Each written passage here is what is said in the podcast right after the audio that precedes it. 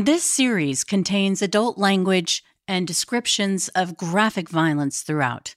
Listener discretion is advised.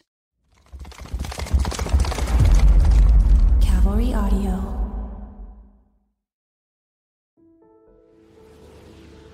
Rebecca Garde Guay had just punched off the clock. She was a phone solicitor for a carpet cleaning company that was located by SeaTac Airport. She was anxious to get home after a long day of calls. A winter chill was in the air. She blew into her hands for warmth as she stood at the bus stop on Pacific Highway, waiting. It began to rain. It was then that she decided to stick out her thumb. It was November 1982, just three months after the river victims had been found. So your recollection of the events are fairly clear. in. I, I just got off work that day. I was only 19 also. You were working where? At Quality Carpet Cleaners. Okay. I was telephone soliciting. And I just got off work and I went to the bus stop to come home. And where was the location of that bus stop? 200th and Pacific Highway South, yeah, near the 7 Eleven. And um, it was starting to rain, so I thought I could get home faster by hitchhiking. So I stuck my thumb out and immediately got a ride. He pulled up and he looked at me really strange. And I said, Are you going to Burien? He said, Yeah. Kind of nodding his head. And so I got in the car.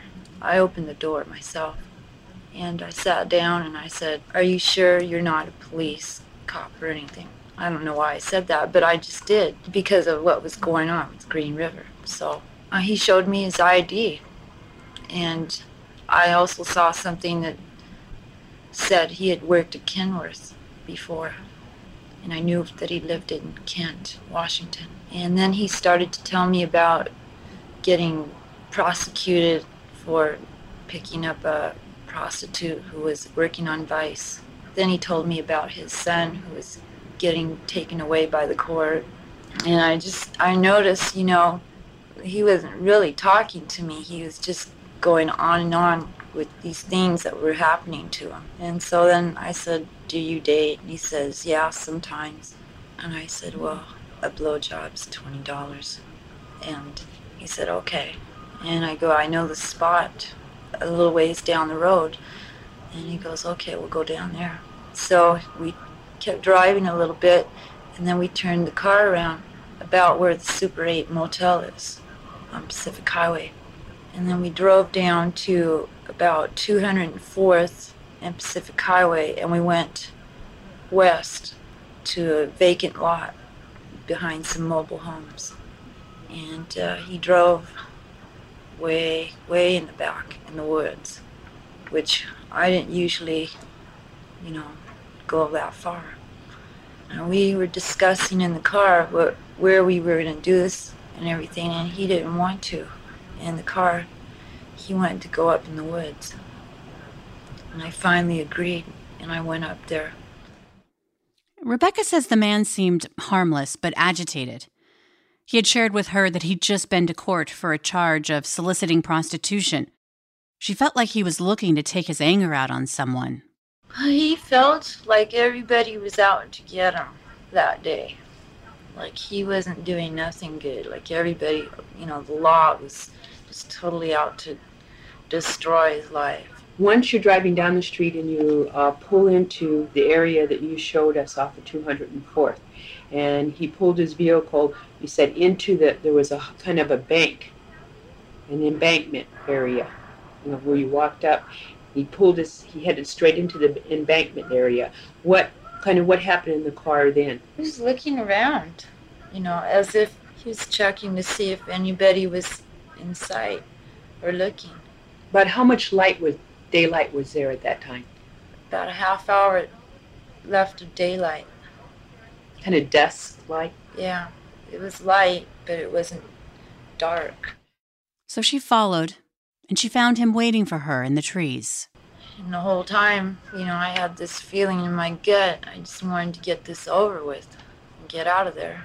And when you followed, how far ahead of him was the man? Well, he was already standing there waiting for me as I got up there. So he was facing you when you came up, Right. and he had his Shorts. shorts down. Yes. Now, did he have these were jogging shorts or men's boxer They shorts were- or Just regular uh, PE shorts. okay? And did he have any other underwear on? I don't think so. I'm not sure. Um, I never really looked, you know. did he have any other clothing on? I remember him taking his t-shirt off, but I didn't see him do it. So then you engage in the act. You had mentioned to us that you thought it was strange that when you were about then when you were giving him a blowjob that he was. Did he have an erection? No, it was, it was, um, Just say it in your own words. it was soft. Did, And did he ever have at it, at any time did he ever have an erection that you saw when he was with you? no, I didn't see it. I didn't really get a chance after everything started. Then he hollers out to you. You mentioned that he grabbed your hair.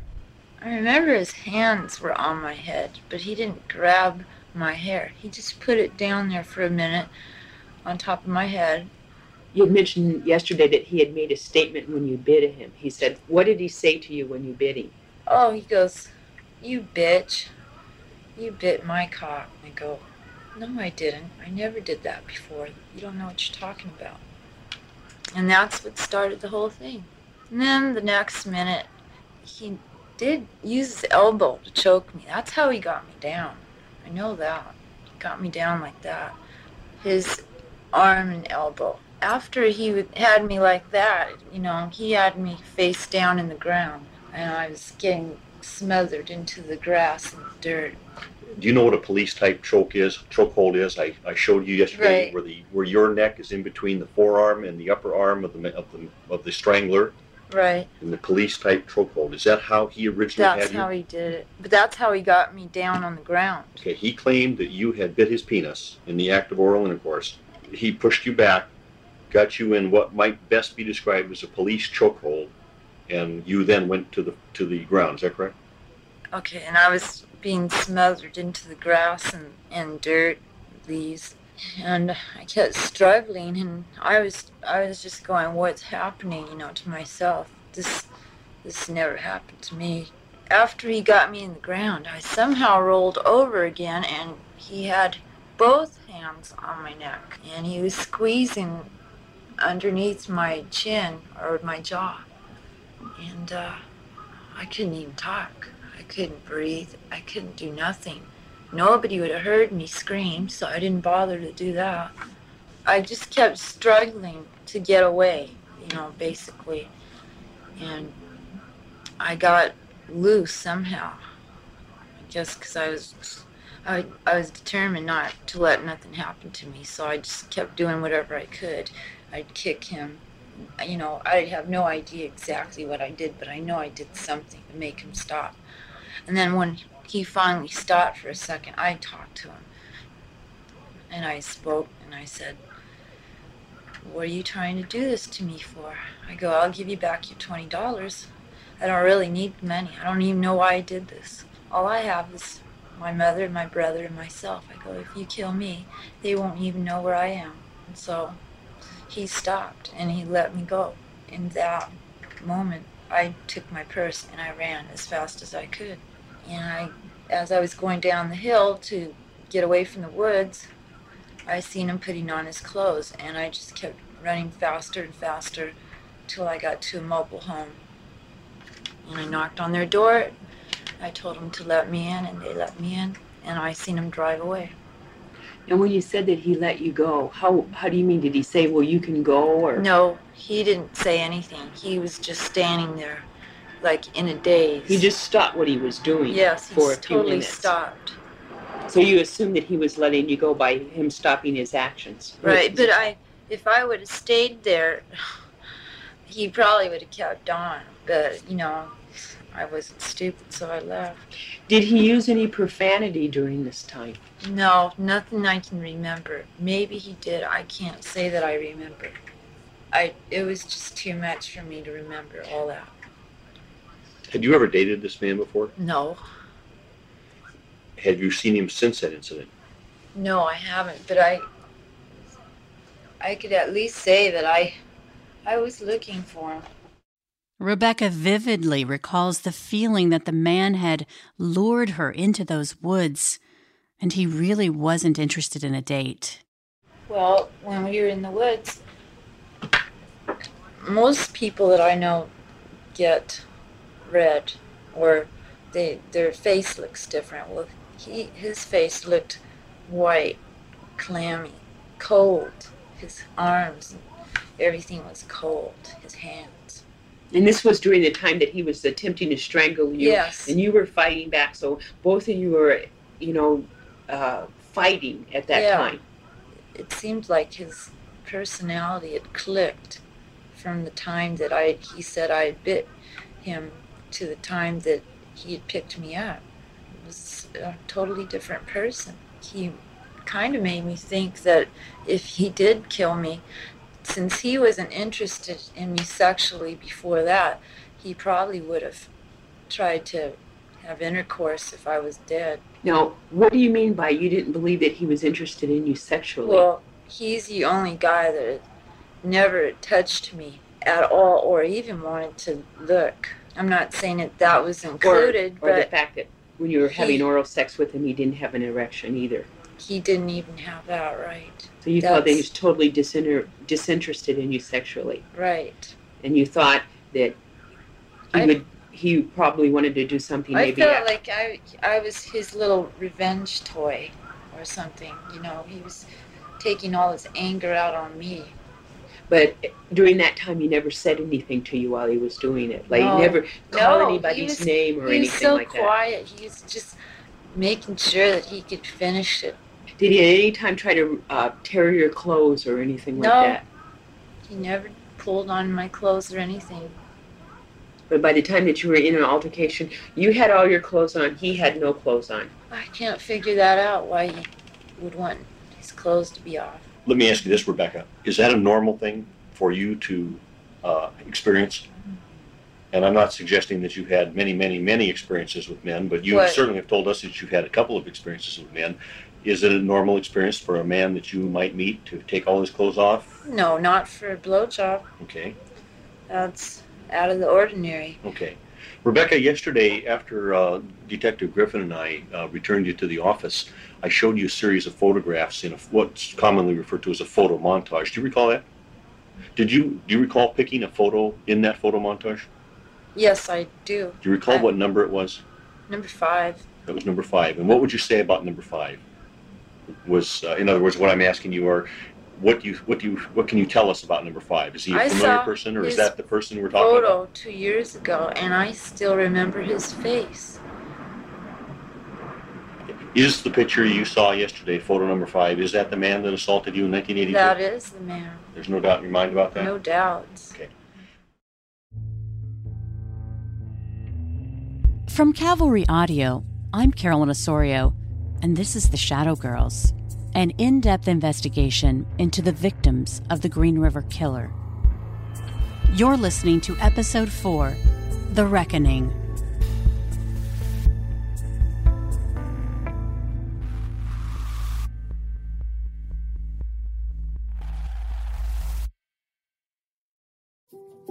That assault happened in November of 1982.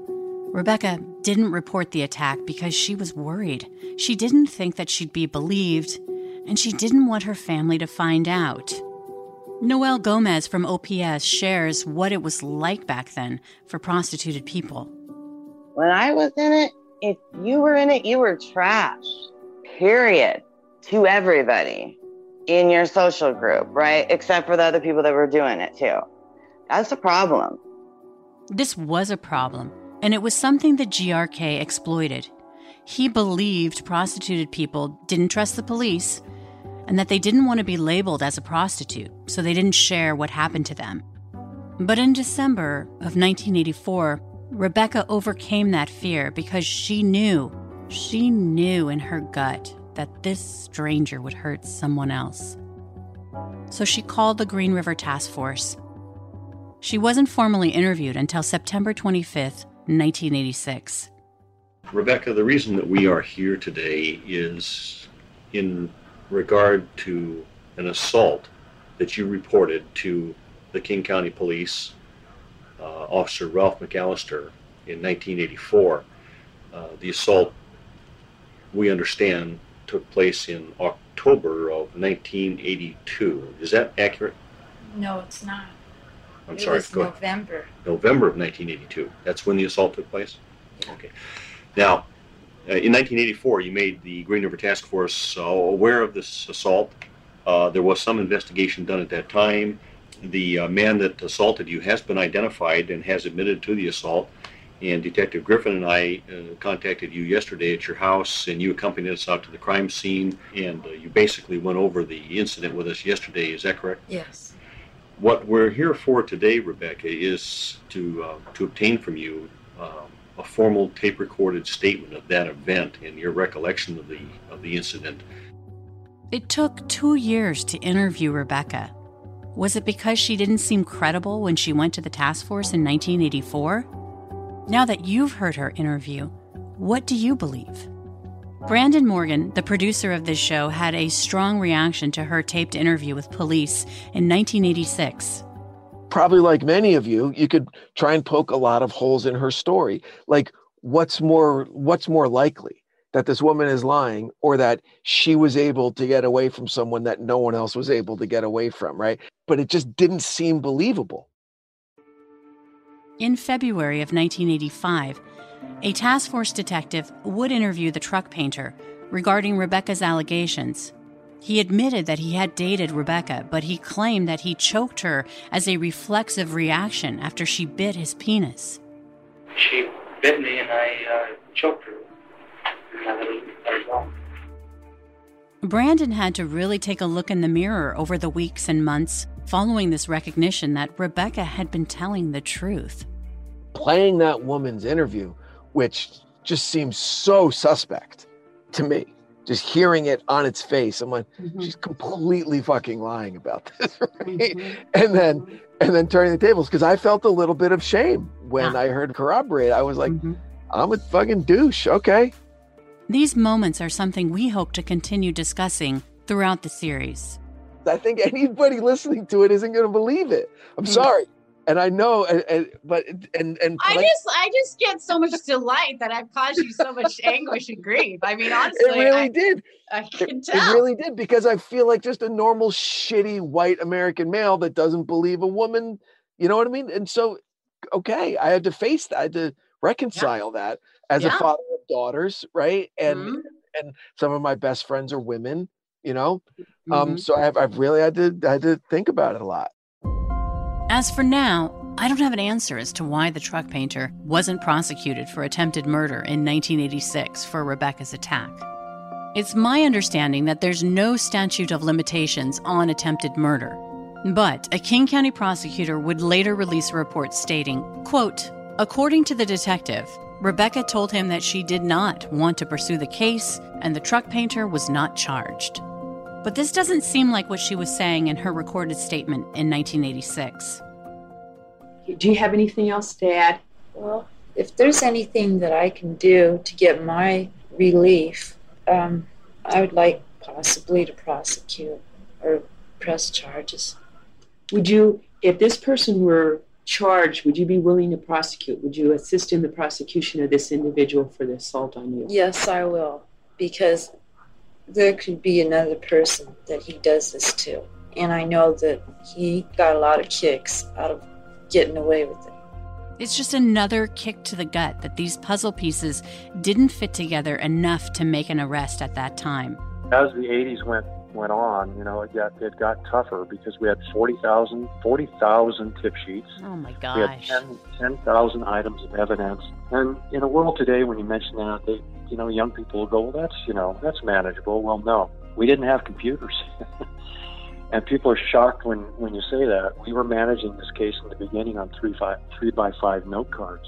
That's so- incredible. Right, and and so we had no we had no computers. We um, we did eventually in 1986 get what they called a VAX computer, which took up the space of a classroom um, at an average school, an average school classroom.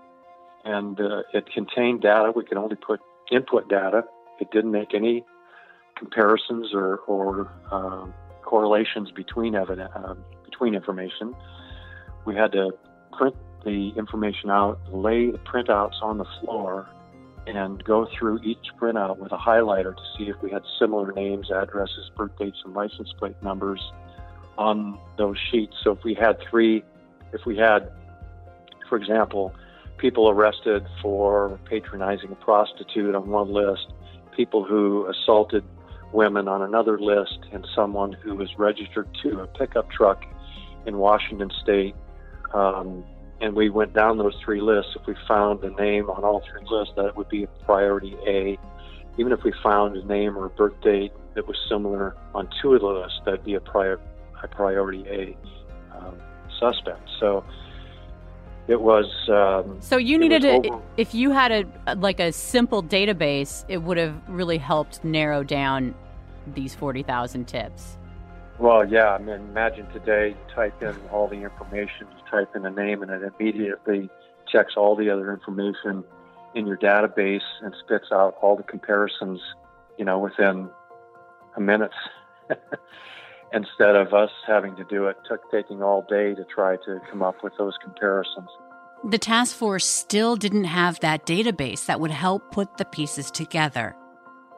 By the end of 1982, 14 young women and girls in King County were missing, vanished without a trace. The Shadow Girls will continue after a word from our sponsors. And now, back to the Shadow Girls. On May 3, 1983, 29 year old Carol Christensen had just finished her waitressing shift at the Barn Door Tavern on the SeaTac Strip. Carol was a young mother raising her little girl, and money was tight. Carol said her goodbyes that day, waving to her coworkers as she walked out the door. That would be the last time anyone saw Carol alive. Five days later, a family was foraging for mushrooms in a rural area near Maple Valley. That's just 30 minutes southeast of Pac Highway. They noticed something strange up ahead. Was that a mannequin? One can imagine the family as they crept closer, warily, approaching what appeared to be a fully dressed mannequin laid out on the forest floor. It was quiet as they approached, the crunching of the leaves beneath their feet. Why was there a bag over the mannequin head? As they got even closer, the image coming into view wasn't becoming any clearer. Why was a dead fish on the mannequin's breast? Why did she have a sausage in her hand? Why was the other hand holding a green wine bottle that had been tucked between her legs? So many questions would go unanswered that day. But one thing would become imminently clear as a forager in the group picked up a stick and lifted the paper sack, revealing the cloudy eyes of a dead young woman with the body of another fish beneath her chin. The identification of Carol Christensen was instantaneous. The killer had tucked her ID in her breast pocket for detectives to find. Was Carol another victim of the GRK? She had been last seen leaving her job on Pacific Highway. When the task force arrived at the scene, Carol's body was still in full rigor mortis, which meant she had been recently killed. Later, at her autopsy, the cause of death was determined to be strangulation by a ligature. Most of the victims of the GRK had been found stripped of their clothes and possessions. Many victims were found with their legs splayed. Carol, like Mary Meehan, was different. Carol was fully clothed with her ID in her pocket. What was that message, if any?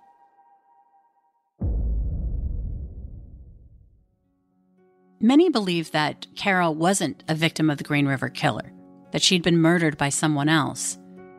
The posing of her body threw investigators for a loop, and that she was fully dressed.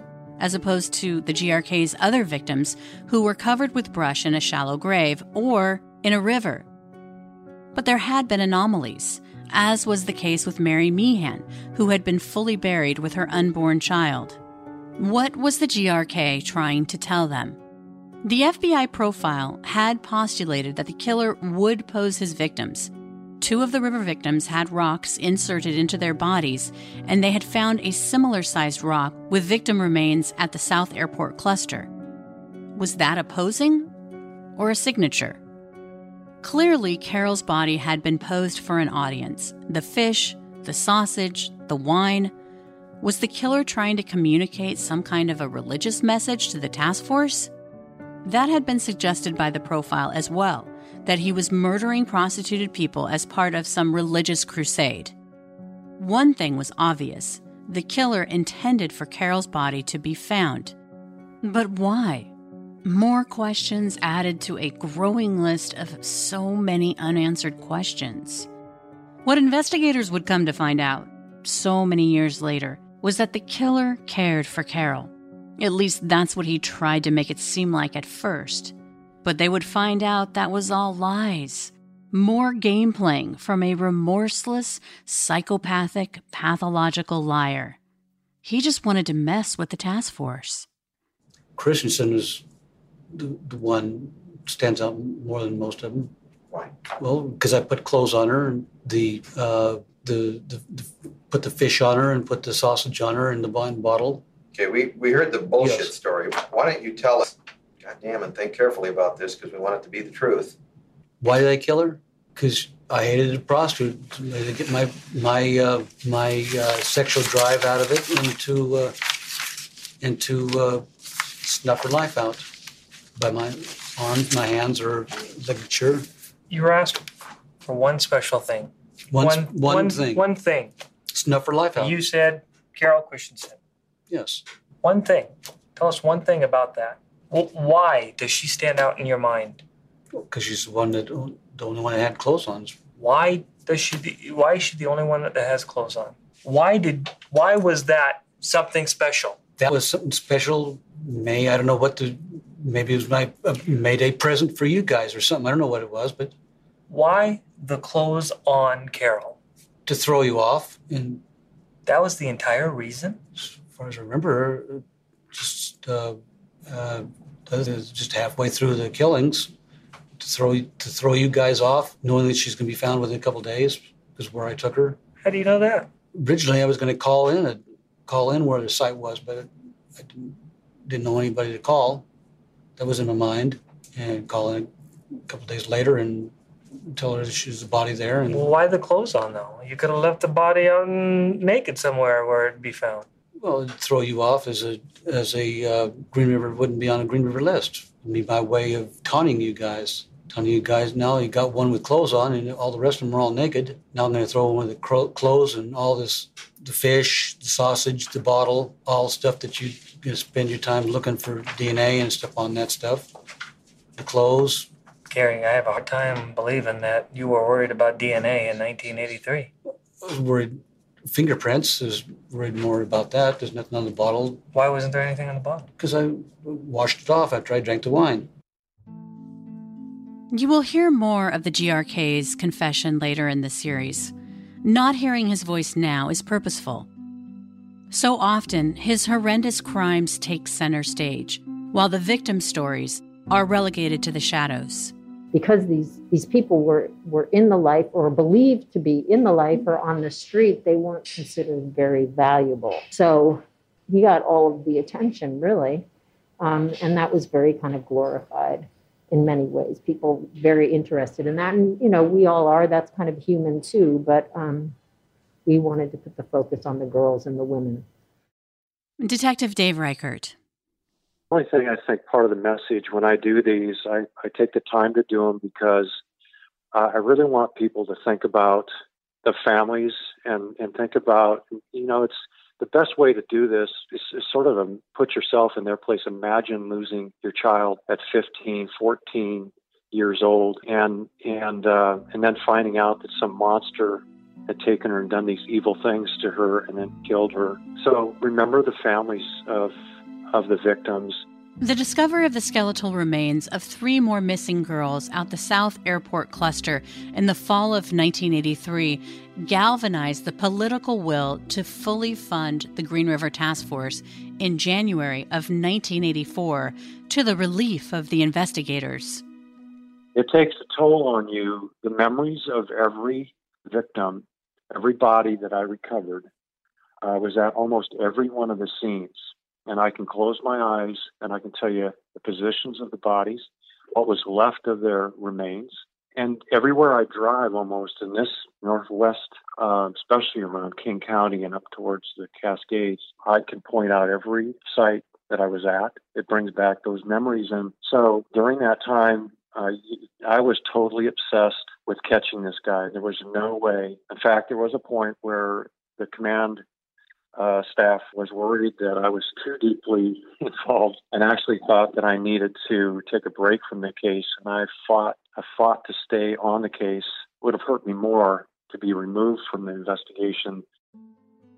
The Green River Task Force was staffed with 50 investigators who were recruited from different departments, their positions minted with the issuance of green and yellow Green River Task Force jackets. Another major development in the investigation at this time was funding for what was then considered a state of the art computer, which meant investigative time was needed to input all that data collected from the boots on the ground officers with those crook books to the thousands upon thousands of 3 by 5 note cards, paper reports, transcribed interviews, arrest records, lab reports, and more. Getting that information into the computer could help them separate the wheat from the chaff, which included those that had inserted themselves into the investigation, like the so called psychic private investigator, Barbara Kubik Patton. I'll give you an example. Here's a task force detective entry dated December 1st, 1983. It's representative of how tips from psychics were reviewed and tracked. The detective writes Introduced by Barbara Kubik Patton to a psychic from San Francisco and Alaska.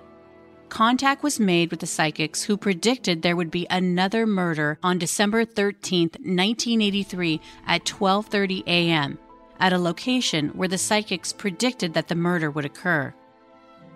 The detective would add a follow-up note a few days later Surveillance was conducted on both Monday and Tuesday nights and failed to reveal any evidence to substantiate the predictions.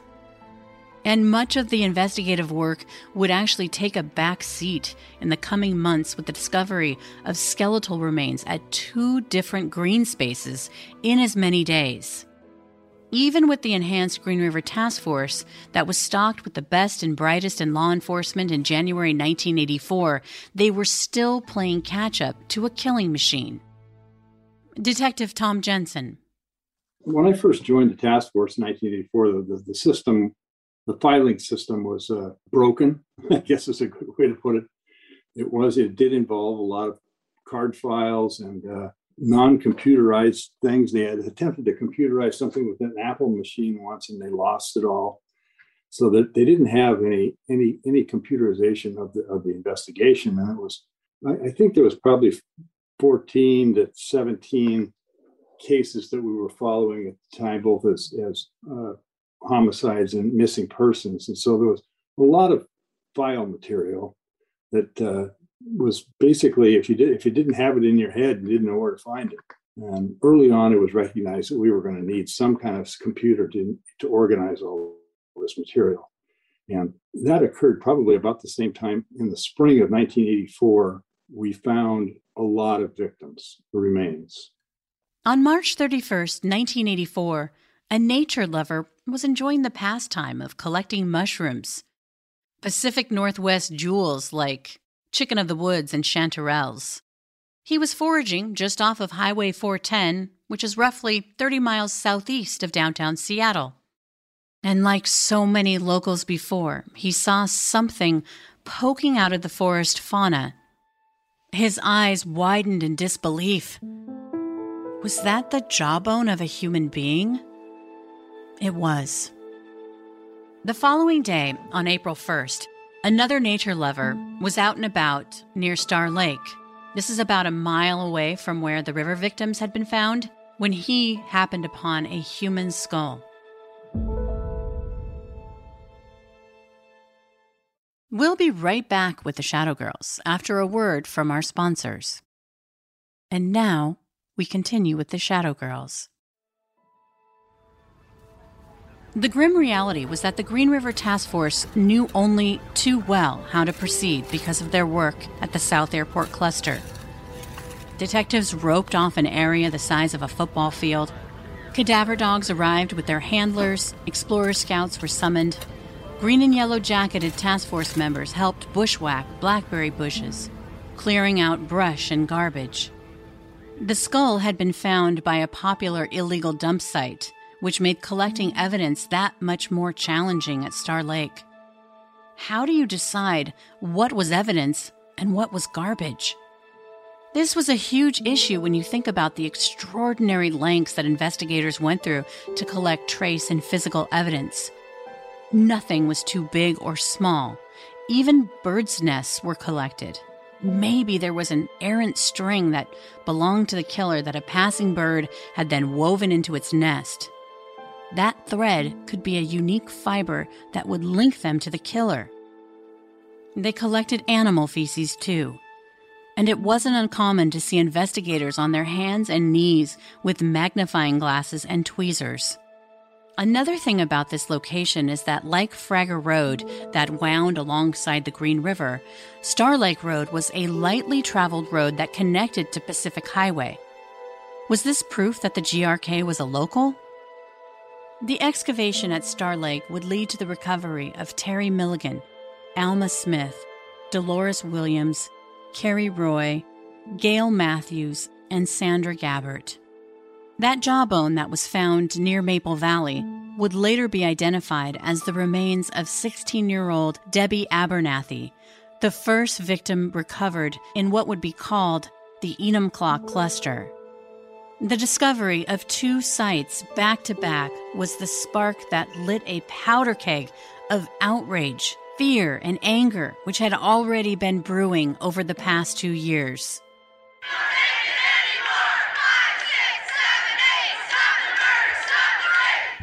The victims' families, friends, community members, and organizations marched in the streets of Seattle to protest.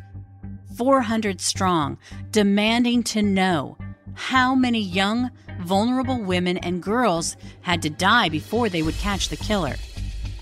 Then, Green River Task Force Captain Frank Adamson weighed in. I think that any killer is dangerous to all of us, everybody. I think that no one can can become complacent about a person that's willing to kill another human being. Detective Dave Reichert. This affected the detectives personally when um, each night you go home wondering who uh, or if or when the next person would be killed. And every day you'd go in expecting and hoping and praying to find that one piece of evidence that would lead to uh, his arrest so that people could walk freely, um, these young girls would not be victims anymore. Members of the task force knew how vulnerable the victims were. Detective Tom Jensen. Their background was that they were runaways, and nobody ever asked had the chance to ask them why. We didn't anyway. All we had to do was rely on people that may have known them. They were they were running away from something in, in a lot of cases, and, and what they ran away from uh, or what they ran away to was probably more volatile than what they ran away from. These task force detectives had been pulling apart their lives, trying to find connections and suspects over the last two years. They understood the frustrations of the families better than most, which fueled their work. But Detective Reichert says they were constantly being hit by the media and an apathetic public a lethal combination in an already complicated investigation. And we didn't solve it right away.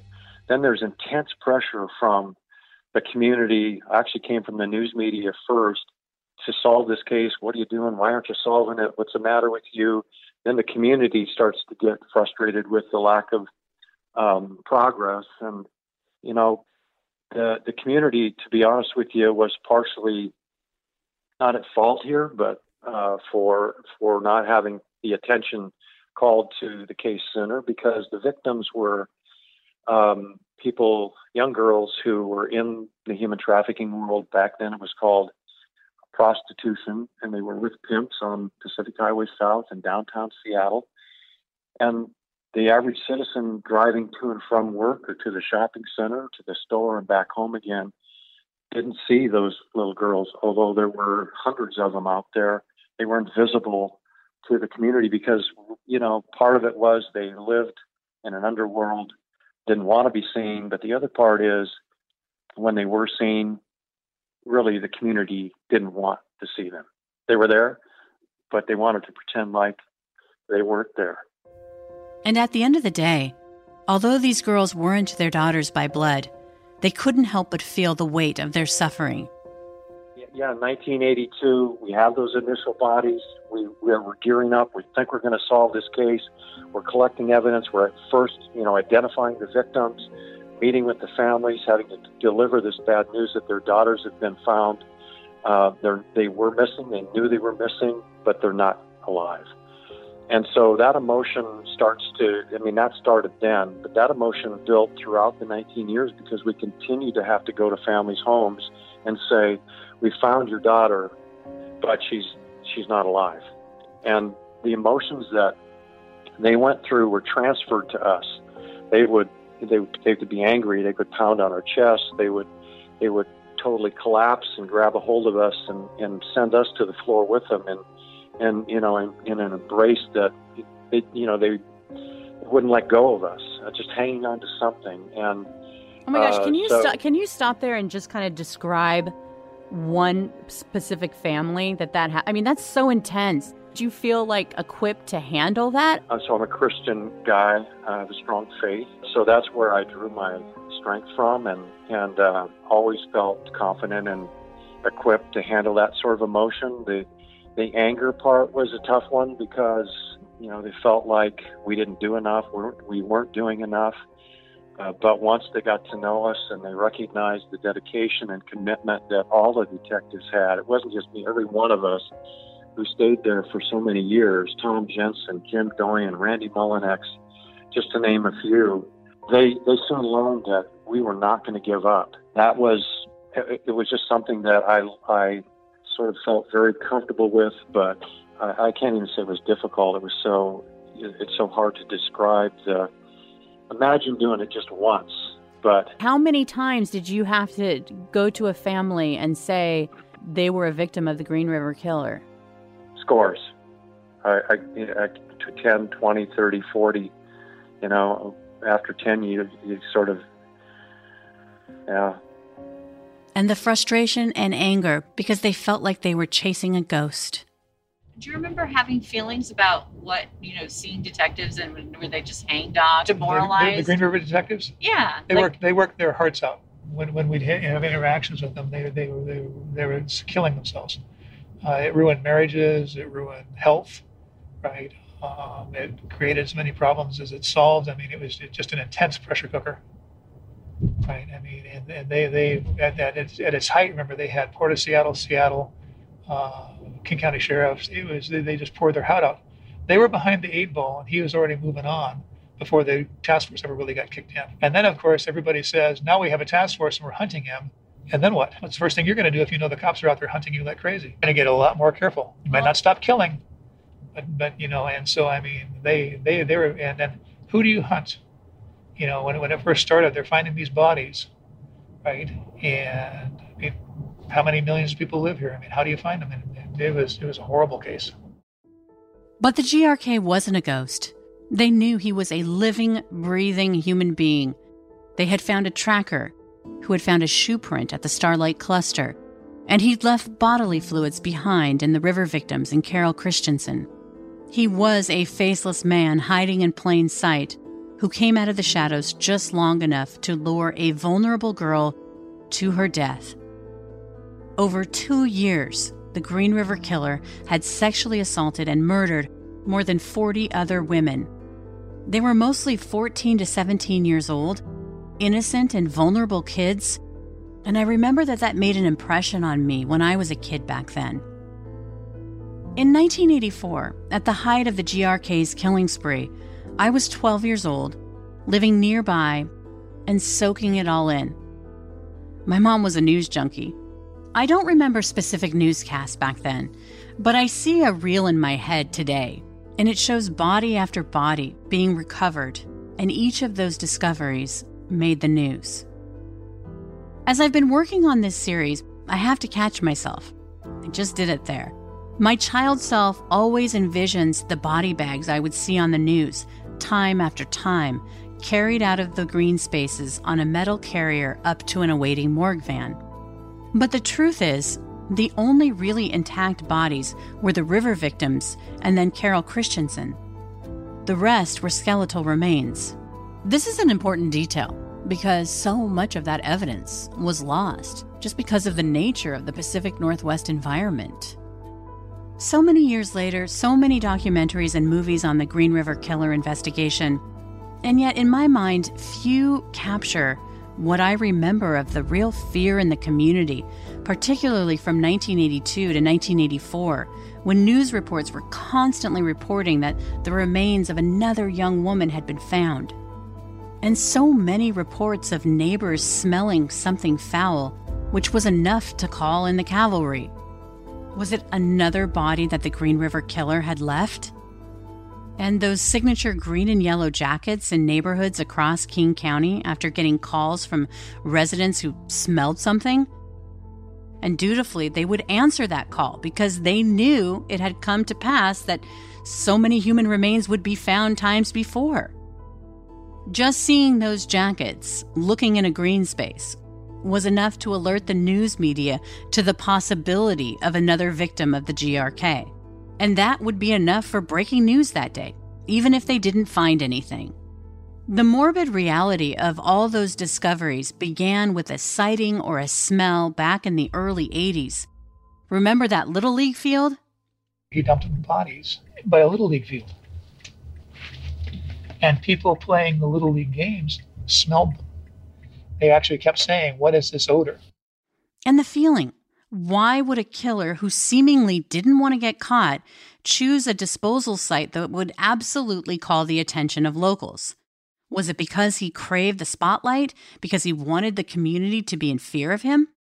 After reviewing thousands and thousands of investigation pages of deputy logs, they tell a similar story. Reports from concerned citizens who felt compelled to call 911 because of the unmistakable odor of death and officers dutifully responded to these calls, noses poised in the air, knowing full well that a horrible smell could lead to another disposal cluster. The smell of decay and rot during those times was the smell of hopelessness. It became the calling card of the Green River Killer.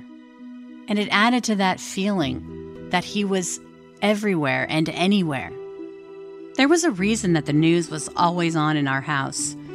At the time, my mom's dream was to be the next Barbara Walters.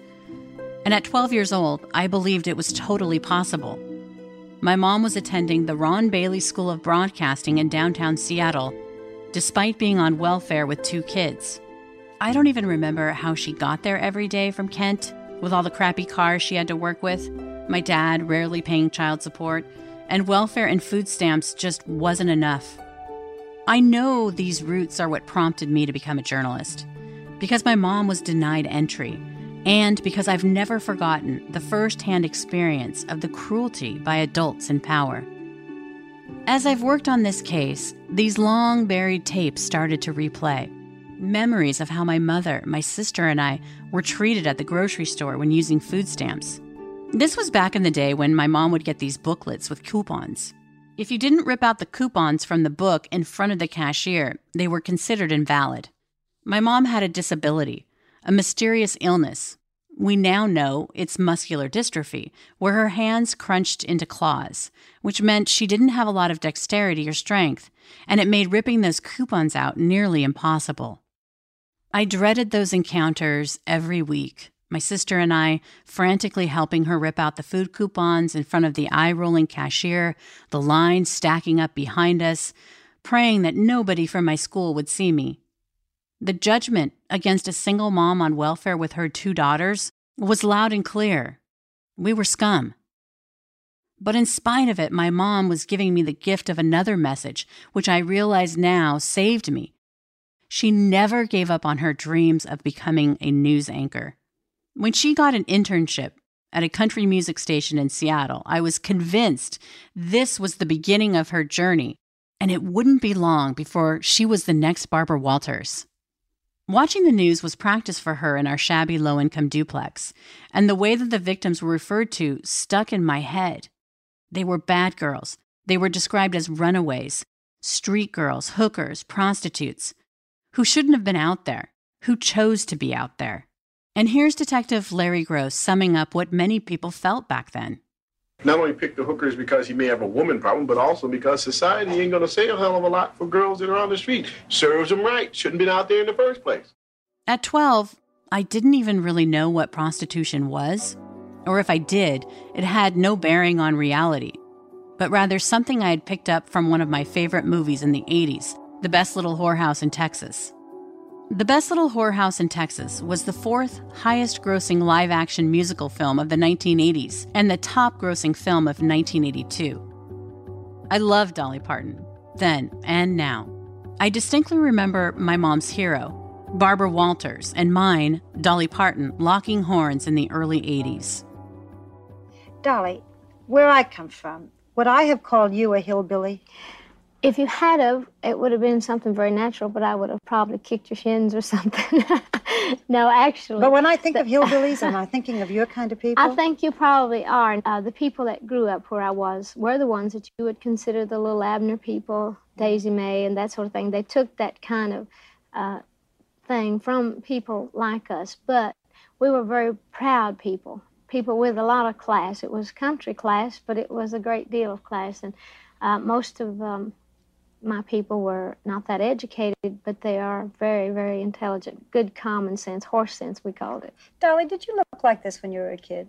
Not quite. I mean, you didn't have the, you didn't have the blonde wig, but when you went to school, when you were 11, 12, 13, was it this about you? Well, you mean uh, the full uh, figure? yeah, that's what I meant. Yeah, I thought that's what you meant. Well, actually, I've always been pretty well blessed. Uh, as a child, I grew up fast. Uh, other members of my family, you know, have done the same. My assistant asked me something, and I'm going to blame it on her because I wouldn't have had the nerve otherwise. Is it all you?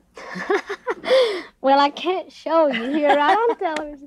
I'll Well, take your word for it. I get asked that question. I always, always answer that by because people are in awe of the whole thing. You know, a lot of people say I have it. I always say that if I hadn't have had it on my own, I'm just the kind of person that would have had me some maid.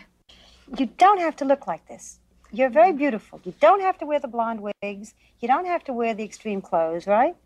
No, it's a, it's certainly a choice. I don't like to be like everybody else. I've often made this statement that I would never stoop so low as to be fashionable. That's the easiest thing in the world to do. So I just decided that I would do something that would at least get the attention. Once they got past the shock of the ridiculous way I looked and all that, then they would see there was a parts of me to be appreciated. I'm very real where it counts, and that's inside. And as far as my outlook on life and the way I care about people and the way I care about myself and the things that I care about. But I just chose to do this, and it's Uh, show business is a money making joke, and I've just always liked telling jokes. You know? But do you ever feel that you're a joke? That people make fun of you? Oh, I know they make fun of me, but actually, all these years, the people, you know, have has thought the joke was on me, but it's actually been on the public. I know exactly what I'm doing, and I can change it at any time. Or I make more jokes about myself than than anybody, because I enjoy. I know, like I say, I am sure of myself as a person. I'm sure of my talent, and I'm sure of of my love and for life and that sort of thing. I'm very content. I like the kind of person that I am. So I can afford to piddle around and do diddle around with makeups and clothes and stuff because I am secure with uh, myself. Secretly, I remember wishing my mom was polished like Barbara, but dressed a little bit more like Dolly. In my little girl's eyes, it seemed like women who did so effectively got what they wanted. Apparently, I'm not the only little girl who got this message in the 1980s. The fine line of appearing sexy, but not too sexy, or you're perceived as a slut and less intelligent. According to a recent study of the most popular television shows today, only 38% of the characters were girls, and 75% of the time, the girls were presented in sexually objectifying ways. Still, at this time, the most viable suspect they had was that unemployed cab driver, Melvin Foster, who hadn't been eliminated as a person of interest. Remember, Foster had failed his polygraph repeatedly, and he said he knew all five of the river victims. Clearly, he had inserted himself into the investigation back in the summer of 1982. And while the recovery of so many victims was taking place, the task force was split, chasing down leads related to Foster, who they also continued to have under surveillance. After so much intense scrutiny and not being shy in front of the camera, Foster decided to push back. He contacted the media to share his situation. He felt he was being persecuted by the task force. Duff Wilson, the crime reporter for the Seattle PI back then, recalls spending the day with Foster. A little bit later, you know, that uh, taxi driver, Melvin Foster? Melvin Foster, I was uh, one of the reporters he uh, he called to say the police were hassling him. So uh, I went there to I think it's Lacey or somewhere around Tacoma, kind of hung out with him for uh, a day basically, and the police or the county sheriffs were across the street. It was a semi-rural area. They were like 100 yards away. They had him under surveillance. They they didn't make a secret of it. You know, he was a suspect. Duff says the thing that sticks out the most in his mind about that day trip with the task force number one suspect was the uncomfortable realization that he could be in the company of a serial killer.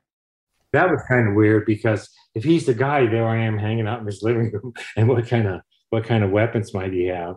And then we go out for a ride in his car, and we wave at the at the cops as we're uh, as we're turning down the street, and they follow us. I forget where we went, some local areas, because he said he knew some of the women. That was one of the reasons he was the suspect, right? It turns out he's not the guy, but and so that was kind of strange. That was the one uh, suspect that I uh, I spent some time with. Here's some audio from the mid 1980s recorded by Detective Reichert. Essentially, it's a rolling log that details his days.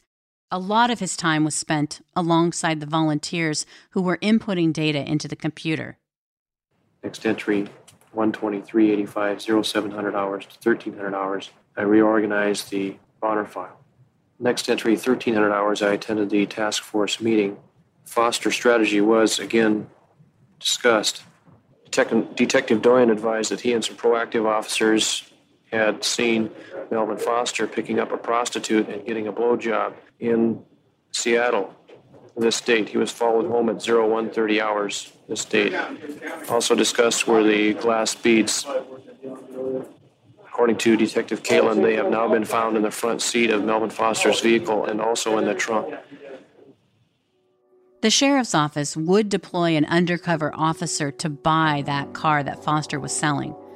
Ultimately, they wouldn't find any forensic evidence linking him to the victims. Yet another distraction in the GRK investigation was the psychic investigator Barbara Kubik Patton, who had inserted herself into the case. Kubik Patton believed that she had a psychic connection to one of the Green River victims, and because of that connection, was convinced that she would be able to find the killer. She had become so obsessed with the case that she'd become friends with Melvin Foster, the unemployed cab driver who had been at the top of the suspect list in the Green River investigation. Detective Tom Jensen and I discussed her role in the case and how Kubik Patton had told him that her psychic ability drew her to a place in the woods where she found the human remains of one of the GRK's victims. Sounds like there were so many people who injected themselves into this investigation over the years. Like I was kind of really surprised by the psychics. There was a woman that came up and her and Melvin Foster were in this video together being interviewed. He's wearing this kind of fedora thing with a feather on it. And, I think she actually ended up finding a body. Right. That was Barbara Kubik Patton. And uh, yeah, yeah, she, I, I spent way too many hours on the phone with her. Yeah, she always had a story and she did find one of the victims. We were actually down the road working another crime scene and she she comes she would show up at these things all the time. And of course she wouldn't she wasn't allowed beyond the yellow tape. But So at this in this particular time, she just went on down the road and and she cl- always claimed that she was getting a, a, me- a, message from one of the other victims who had been discovered earlier, and uh, and that she told her was told to walk into the woods and. Task Force Detective Tom Jensen says Barbara Kubik Patton was more than willing to share what she knew about Foster. She was in constant contact with Mel- Melvin Foster, and at the time when Melvin was still uh, somewhat of interest, at least, or at least to her, um, she was always talking to him, and she would call up and report on what he was doing today, or what, what he said, or things like that, or what or what vision she had last night. Particularly because I was I was one of the the people charged with investigating Foster. I, I had to listen to it, you know. So she was talking to a person of interest, and, and we had to listen to what maybe she had to offer based on what she had heard from him. Eventually, the task force would ease up on Melvin Foster, but not entirely eliminate him as a suspect throughout the investigation. He was under surveillance for a couple of months. It later turned out that one of the victims, I think it was Denise Bush, had disappeared during the time that he was under surveillance, and we knew where he was. So uh, he became less of a less of a priority. He remained you know, a person of interest, which is what we know we call somebody we were interested in, right up till probably till the end, until we started getting more suspects, I guess. So he just reclassified to a lower priority, basically the way it's. He went from an A to maybe a B minus, and he wasn't worth the time anymore. As 1984 came to a close, the task force continued to input data. Here's another recording from Detective Dave Reichert on the day in the life of the lead detective of the GRK task force. Next entry 2 1385 0732 1130 hours. I again worked on dictation of the master follow up. I reviewed a letter from Sheriff Thomas to the FBI requesting their assistance in processing some of our evidence. And I completed the rough outline from the detectives' meeting held on 2 6 of 85. These entries struck me as being so hopeless, so overwhelming. Between the quality of the tape and the content, I felt like I was listening to the last recording logs in a sci fi movie where the astronaut is lost in space and all is lost. The detective wasn't just drowning in tips, but also the pressure of an unimaginable investigation and the sheer number of domestic violence calls against women that needed attention, and all the files that still needed to be entered into the computer so they could finally see connections in the case. But one entry caught my attention an offer of help from the most unlikely source.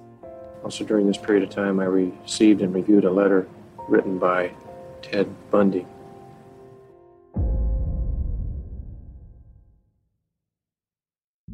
Next time on The Shadow Girls, an interview with one of the most prolific serial killers who was offering his assistance as a serial killer consultant Do you think it's possible that this guy could stop?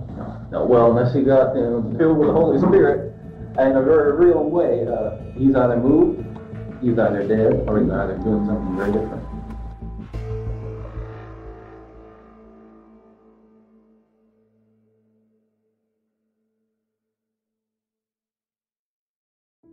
The Shadow Girls is a Cavalry audio production in association with iHeartRadio. Our producer is Brandon Morgan. We're executive produced by Dana Brunetti and Keegan Rosenberger. For Cavalry Audio, I'm Carolyn Osorio. Our post production supervisor is Casey Wayland.